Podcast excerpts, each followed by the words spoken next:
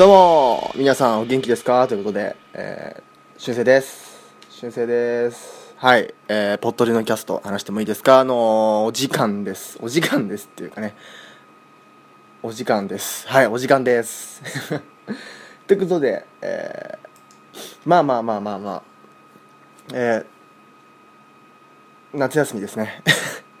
夏休みですね。今日はそんな話です。今日はそんな話ですよ。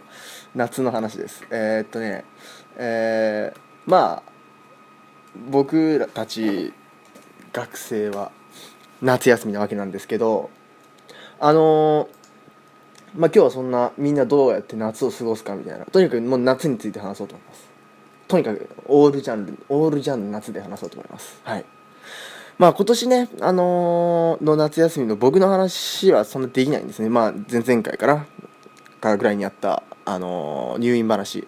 まああれがもう僕の夏の全てですから。ほとんど。あれが僕の夏休みの全てなんで、もう。まあそんなに、その、あれですよ。出れるわけも、外に出れるわけでもないんでね、リハビリ生活で。まあそんな中ね、ポッドキャストをやっております。はい。まあね、あのー、今これだからその言ったらポッドキャスト4回に4日に1回ぐらい出せ出せてるじゃないですか今更新最初ね不定期って言って割には4日に1個ぐらい出てるじゃないですか。あのそれあれですからあの夏休みの間だけですから。あのリハビリでずっとあんま外出れなくてでずっと家にいるからレックする時間もレックするタイミングも多いから取れてるだけであってあれですよ。全然全然あの、これ夏休み終わったらどうなるんだみたいな 感じになりますよ。まあその辺はねあの頑張っていこうと思うんですけど。でまあまあまあまあこれ撮ってんのが、えー、6日かな？8月6日ですね、まあ、これアップされてる頃にはもうあの夏休みも後半入ってるわけですよ。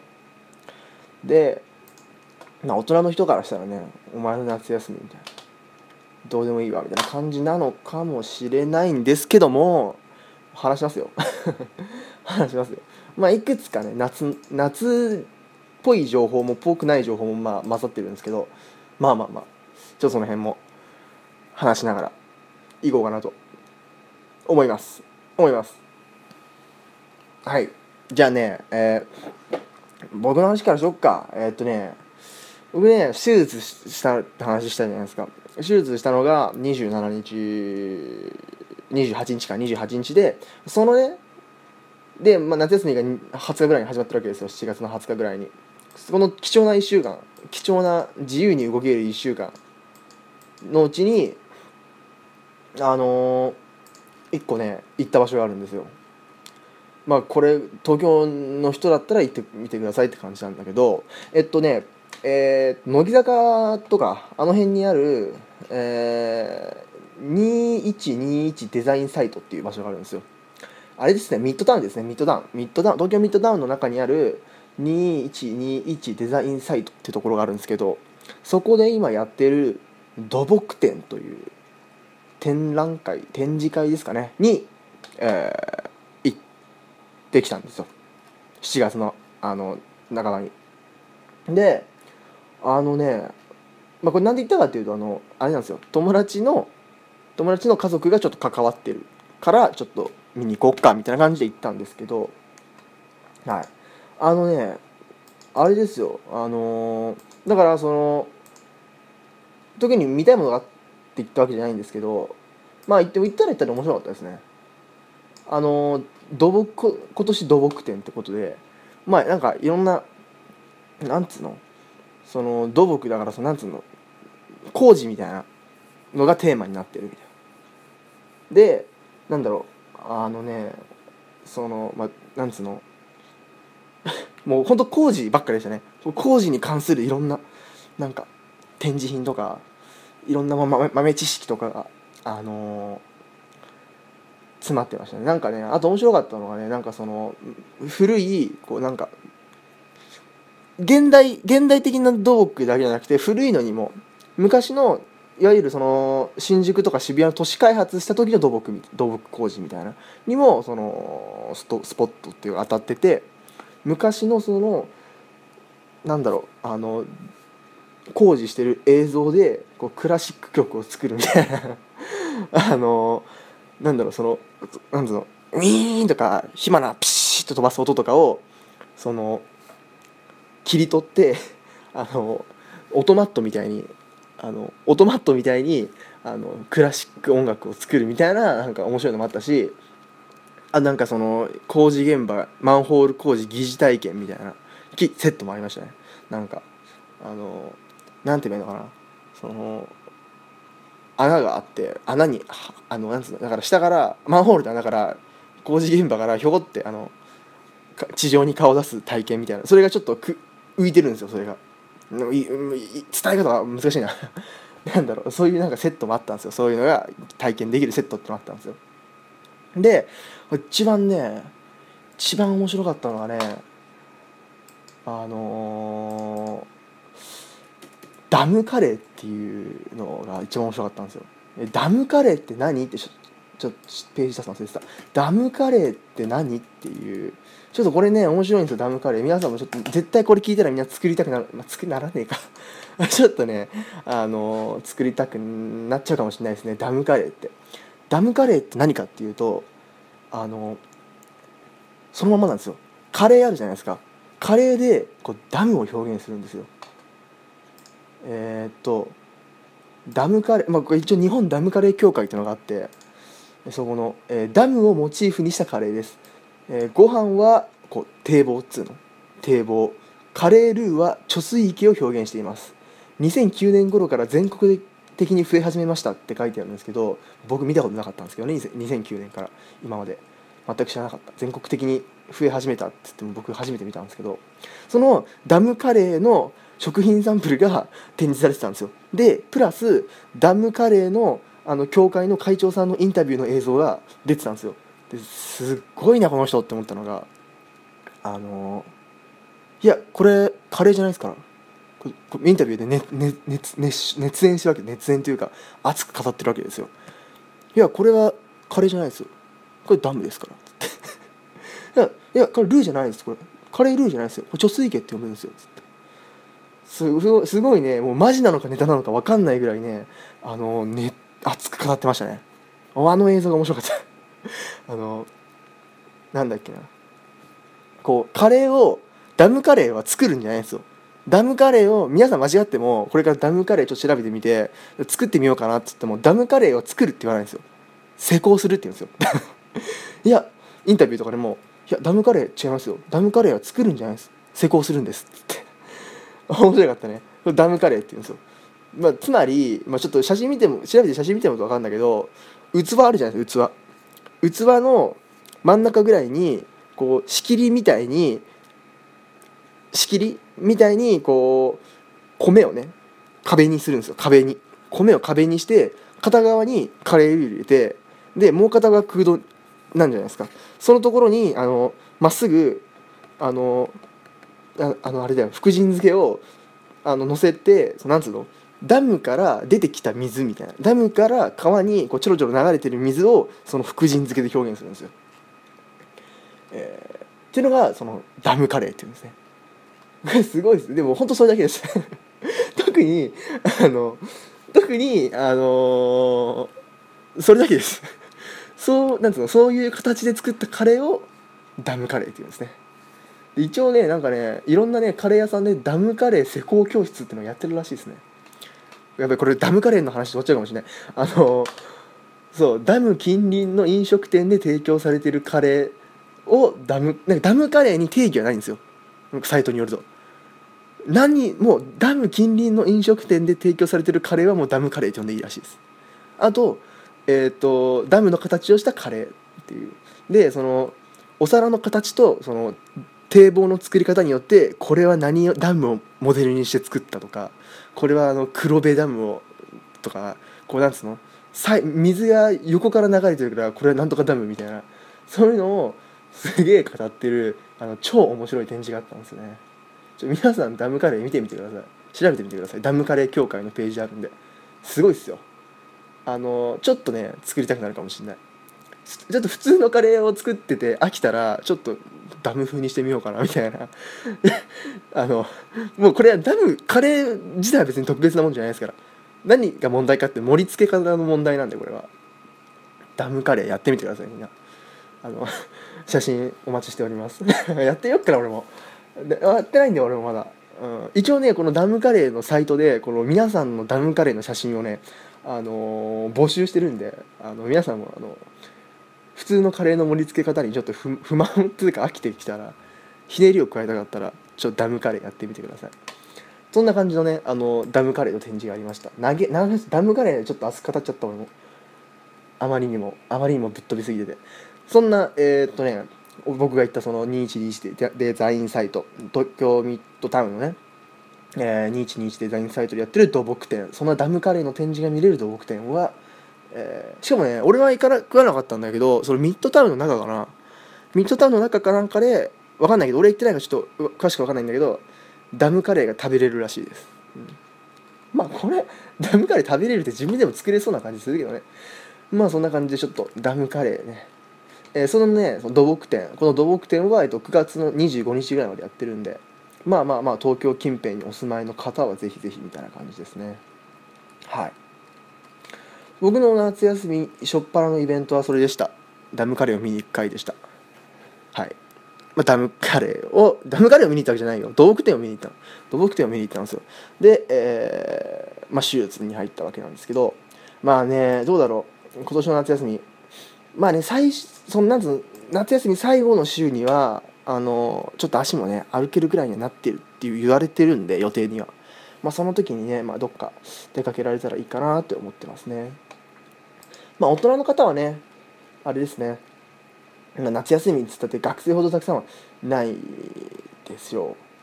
でしょうね、えー、これ去年なんですけど去年の記事なんですけどえー、男性、まあ、大人の方755人に聞いたところ、えー、夏休みはありますかという回答に38%がない、えー、お盆期間に3日ほどあるが 34%1 週間ほどあるが18%有給を取って自由に有給を使って自由に取れるが 6%10 日ほどあるが3%っていう感じでまあ大変ですよね。で、えー、休みの間は何をする予定ですかという、えー、あれ。質問に家で過ごすが34%近県へミニ旅行が18%いつもの休日が18%遠出して大型旅行が6%という感じになっています。まあそうですね。会社つかからいたもらえる夏休みってないですよねほとんどね。だからみんな有給を取ったりするしますよね。でですね、えー、次、えーまあのんびり過ごしたりする人もたくさんいる。で、えーとまあ、僕は行けないんですけど、えー、今年の夏こちらは、えーと、ニュースのサイトに、えー、意外と空いてるかも夏休みに行きたい注目のスポット10選ということでここに挙げられてるのが、えー、まあ、皆さんまだねもう夏休みも後半だけど、ね、森の駅富士山。まあ、これ富士山ですね。富士山の、えー、一望できる森の駅というとこが標高 1500m にオープンしたそうです。いいな富士山行きてえな。富士山行ったことないんですよ。あ、まあ、行ったことあるんだけどそのあの山頂まで登ったことがない。この前もテレビで見てね一度くらい登りたいですよね。えー、っとあとね、うん、まあいろいろあるんですけどリアルなスパイ体験ができる新感覚アトラクションインスパイリーっていうのもオープンしたそうです。東京のど真ん中にオープンした星のや東京星のや東京が示す旅館の未来、えー、とかねあります。10選つっても10個は読み上げない。BMW のなぜ BMW はお台場に複合型ショールームを作ったのか。BMW ね。高高級車ね。僕はあんま車詳しくないんですけど僕の友達がすごい詳しいんだけどね。さあそして夏といえばですよ。まあまあ旅行じゃないですか。まあまあ旅行じゃないですか。で、えー、人気夏休みの人気旅行先都道府県ランキング。皆さん第1位どうだと思いますか？第1位ちなみにこの第1位は僕の中でも第1位です。えー、じゃあどうか何位ぐらいかこれ全部で10個あるんですよ。2016年のランキング。1位あ 10, 10位がね福岡県。9位が兵庫県。8位が神奈川県。7位が長野県6位が千葉県5位が大阪府4位が静岡県3位が東京都さあ2位まああっちかあっちかのどっちかですよね。こっちの端かこっちの端かのどっちかですよね。え第2位が沖縄県第1位が北海道です。まあねあの暑さ的な問題もあるのかな。これ1位が北海道ってのは。だからあの冬だと沖縄が1個上行くのかな？分かんない。どうなんだろう。僕の俺的に行きたいランキングだとね3位がね大阪。あーどっちかな？まあ京都と京都がないんだね意外とね。えーまあ、京都は行ったことあるから、まあ、大阪かな、まあ、京都も行きたいけど。4位京都3位大阪。あでも沖縄でもそんなじゃないな、まあ、3位京都2位大阪1位北海道かな。沖縄が4位じゃ僕が行きたいランキングは。そんな感じですね。まああとファミリーとかファミリー別とか。意外とね女性グループでの人気旅行先は福岡らしいですね。男性グループは北海道なんだけど女性グループの人気先は1位北海道みたいです。ファミリーだとファミリーだと千葉県。カップルだとまあ北海道か。ねんな感じですね。北海道新幹線とかもねあの影響してんのかな？分かんない。どうなんだろう。そんな感じですね。そしてそしてそしてそしてそしてそしてそしてそしてまあまあまあ夏夏夏楽しいことばかりでもないよっていうことでね、まあ、ニュース的なのはねこのまあ暑いですよ夏。夏暑いですね。暑さ面暑さの面もあります。えー、っとまあ昨日だか一昨日だか東京は35度が最高気温らしいですね。この前あの僕が病院にずっといて出てきたらすげえ暑くなってきてびっくりしたみたいな話したんですけどこうね各地の最高気温みたいなの調べてみるか。まあ東京はねほら東京とかさあの都市部はさ絶対暑くなるじゃないですか、えー、夏の最高気温の推移ででんちょっと難しいな。難しいサイトばっかり出てきちゃう。えー、っと簡単に見れるのないの簡単に見れるの。ないな。まあねあのー、どうなんだろうね。じゃあちょっとあの主要都市だけ見るか。北海道。東京まず東京。東京はえー最高気温はです。あありましたね。これ2015年なのでもこれ。2016年が見たい。2016年ででででででではい出ましたね。出ました。出ました出ました。出ました。北海道えー、青森県。北海道はだいたい平均で27とか。やっぱ涼しいね。沖縄ももうほとんど30オーバー。もう33とか34とかが平均なのかな。関東。東京都が東京都もまあちょいちょい30超えてますね。いや最高気温暑すぎっすよ。まあ俺ずっと家の中にいるからまああの本当に2と2取ってるからあの足のせいで。あの、まあ、ちょいちょい病院とかには出かけたりするけど通院たがしたりするけど、まあ、外出るけどそれで。暑いよね。こうほら毎年さあのー、今年は例年よりも暑いっすよっつって。今年も例年より暑いっすっつって。毎年毎年あの上書き更新されてる最高気温なんですけどね。皆さんの住んでるところはどうだか分かんないけど皆さんがどこ住んでるか分かんないから避暑地行きたいっすよね。このエモーションの中犬を散歩させて熱中症にさせてしまう飼い主が続出ってことでね皆さん気をつけてください。ペットうちペット飼ってないんですけどね結構犬とかね猫とか飼ってる人周り多いんでね。周り、まあ、猫は散歩させないと思うけど犬ねあのー、気をつけてください。足をやけどしてくる子とかもいるんでアスファルトとかで犬が。あるんでね。あのー、気をつけてください。はい。熱中症のほとんどが老犬だそうです。やっぱ年取るとね犬とはいえね年取るとやっぱ熱中症になりますよ。人間と同じです。気をつけてください。そして、えー、台風5号もあでもこれはちょっとこのポッドキャストが上がってることには過ぎてると思うから意味ねえな。さああと僕がねすげえ気になって、まあ、これ夏だからってわけでもないんだと思うけどすげえ怖いと思ったニュースが1個あるんですよ。えーあのまあこれねあのやっぱこれも私は時事的な話なんで時事的にニュース的な感じなんであのあれですよ。これが上がってる頃にはもうちょっと古い話になってるんですけどあのーね。高校に雷が落ちた事件。すごいっすよね。これちょっとねどうしても取り上げたかったんですよね。あのまあそのニュース話すとねあの埼玉県の高校で、えーまあその野球の練習試合に来ていた高校生が落雷を受けたっていう。えーまあグラウンドの向かいにあるアパートでテレビを見ていた渡辺さんは頭上でドーンという大きな音を聞いた。窓からグラウンドを見ると、えー生徒たちがグラウンドに道具を置いたまま逃げろと走りながら、えー校舎に避難していたという。ねえ大変ですよね。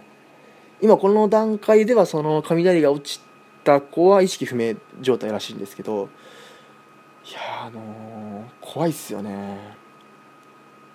だって周りだってこまず高校にそのなんつうの避雷針っつうかさ近くの建物にそういうのがなかったのかね。心肺停止か今。ねどうだったんでしょうかね。だってそんな超ね田舎ってわけじゃないですよ。普通に埼玉県の川越市でしょ？ああだからね怖いっすよね。これはあの誰も悪くないじゃないですか。ねもう自然災害だからさしょうがしょうがないっつったらあれだけどさ。いや怖いっすよね。あの僕ね昔すげえあのー雷苦手だったんですよ。で雷苦手であの親と親なんつうの親の実家まあおばあちゃん家からこう車で帰る時にめちゃくちゃ泣きながら雷がね鳴っちゃってその帰り道に車で送ってもらう帰り道にすげえ雷鳴ってきちゃってめちゃくちゃ泣きながら帰ったことを覚えてますね。でもそれも何が怖いかってあの雷の音とか光が怖いんじゃなくて落ちるんじゃねえかって怖さですよね。まあみんなもう落ちない落ちないとか言って言ってくれてたけど落ちるんじゃねえかと思って。まあでも確かに周りに高い建物あるし大丈夫かなとか言ってたけど落ちましたからね。人に落ちるんです。雷は。人に落ちるんですよ。もう怖いよ本当に。ね。こればっかりはもうもう落ちないで自分に落ちないでっていうしかないですからね。本当に。自分に雷が落ち雷が落ちないように雷の日が外出ない。もう。ね。で出ないようにあのして自分には雷落ちないようにちょっと気をつけたいと思います。はい皆さんもねもうこればっかりはしあれだけどもう気をつけてください。雷。はいということでちょっと早いけどもう行きましょうか次。次行きましょうか。もう夏まあ夏休みこんな感じですので皆さんもね夏休み残り少ないだと思うけど夏8月残り少ないけどまあ何かあればねエンジョイしてみてください。僕はちょっと行けてないんであんまりエンジョイできてませんけど。なエンジョイしてみてください。てなわけでじゃあ次行きましょう。次行きましょう。次はい。えー、今回の動画ということで、えー、まあ交互にね勝手に交互にあのミュージックビデオと普通の動画勝手に交互にやっちゃってるんですけどまあ今日はミュージックビデオです。はい。まあねだんだんあのなんつうのもうみんな知ってるような動画ばっか出してて今回は本当にみんな知ってんじゃねえかっていう。本当にみんな知ってるような動画見たことある動画ばっかあです今回は。今回絶対みんな知ってる。まあ絶対とは言わないけどみんな知ってると思います。なんでかって再生回数がなんと3億回ですねこれ。いや嘘です。3億じゃないです、えー10万100万3000万回でした。3000万回の動画ですから。えー、OKGO という皆さんバンドをご存知でしょうか？OKGO というバンド、まあ、名前聞いたことあると思います。海外のバンドですね。バンド、うん、アーティスト、えーの「Needing Getting」っていう曲です。これ2012年に、えー公開されました。OKGO の「Needing Getting」っていうミュージックビデオなんですけどこれ何がすごいかっていうとあの車に乗るんですよミュージックビデオで。車運転するんですよ。で車のあの横から棒が伸びてるんですよ。で道の脇に縦にピアノがぶっ刺してあるんですよ。何台も。でその走りながらその棒でピアノの縦になって刺さってるピアノの弦をバンバン叩いて車を進めながら音を出していくっていうそのピアノで。頭おかしいですよ本当に。やってることの。であのなんつうの車の中でギター演奏しながらこう外でピアノがバンダンダンダンってあの車で走りながらあのこの車で走りながらこの横のから伸びてる車から伸びてる棒でこうベシベシ鍵盤を叩き叩いベシベシ叩いてるだけに見えてるんだけどちゃんとね演奏になってるっていうのがすごいんですよね。